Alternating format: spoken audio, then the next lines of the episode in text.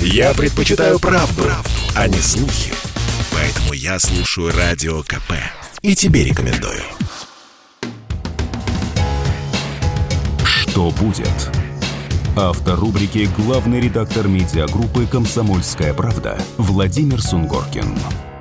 Почему Наталья Поклонская оказалась послом в Кабо-Верде? Здесь было решение чисто политическое, и возникло оно вот из каких соображений.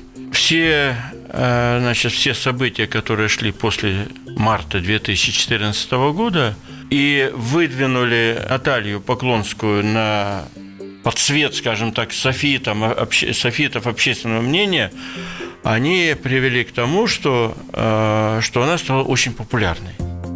Тогда еще, в 2014 году.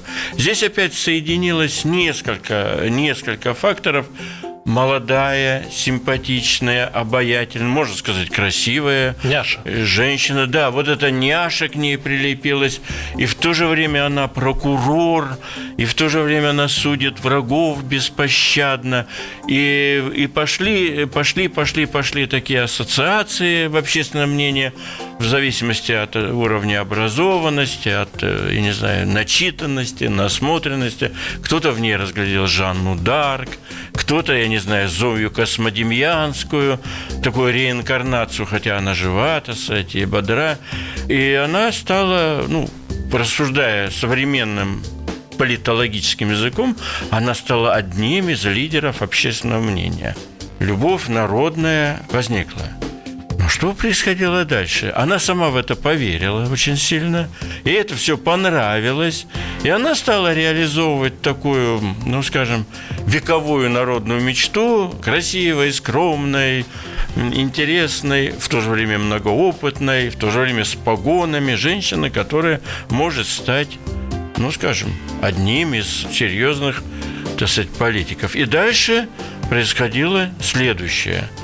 Она, естественно, на самом деле она была не более чем мифом таким. Ведь на самом деле за этим скрывалась, ну, достаточно достаточно... Э, простая девушка. Простая девушка. Ну, так как ей это понравилось, как говорили классики Ильф и Петров, э, рассказывая совсем по другой, у них есть такая гениальная фраза «Остапа понесло», да? Дальше давайте вспоминать. А ее занесло э, в поддержку Николая II и в критику оппонентов. Потом ее занесло куда-то или параллельно с этим, куда-то в церковь.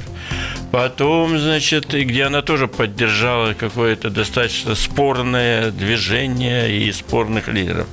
Потом, не удовлетворившись этим, она стала делать множество невинных заявлений о том, что она думает. Поход ее против линии партии по пенсионной реформе для нее это были все через запятую. Сегодня, что у нас там, пенсионная реформа, значит, скажу – она слишком, я бы даже сказал так, слишком искренняя. Она даже не поймет, что с ней будет. И тут было, я думаю, э, зная наши нравы, что ее пригласили в какой-нибудь высокий кабинет и сказали, Наташ, понимаешь, какая история? Вот просто боимся. Ты девушка вот такая впечатлительная, эмоциональная, ты наша радость, наше счастье и так далее. Но можно вот на то минное поле политики – можно не ходить. Я думаю, с ней договорились и предложили вот эту, вот эту историю. Это история про то, что посол России в Кабо-Верде в неведомой никому стране это абсолютно безопасное место. А почему не Крым? В Крыму будет сидеть какой-то, я подозреваю, следующий после Аксенова, какой-нибудь человек с генеральскими звездами, который знает, что выполнять приказы положено, и я другого способа там не вижу. Иначе это Крым очень лакомый кусок, который рвут и терзают сразу несколько кланов, включая, между прочим, украинский клан – там же еще сильны под ковром украинские интересы, частные украинские интересы. Вот меня растрогало, вот меня умилило еще такой момент, когда она получила это назначение, она очень трогательно стала рассуждать о том, как она будет способствовать укреплению связей с кабовердианцами ну, если там, там же не под нее эту должность создали, что тоже трогательное. А раньше там был посол, неизвестно кто. Ну, раз создали такую должность, ради бога. Я считаю, мы должны ей пожелать успехов, порадоваться за нее, не ругаться ни в коем случае.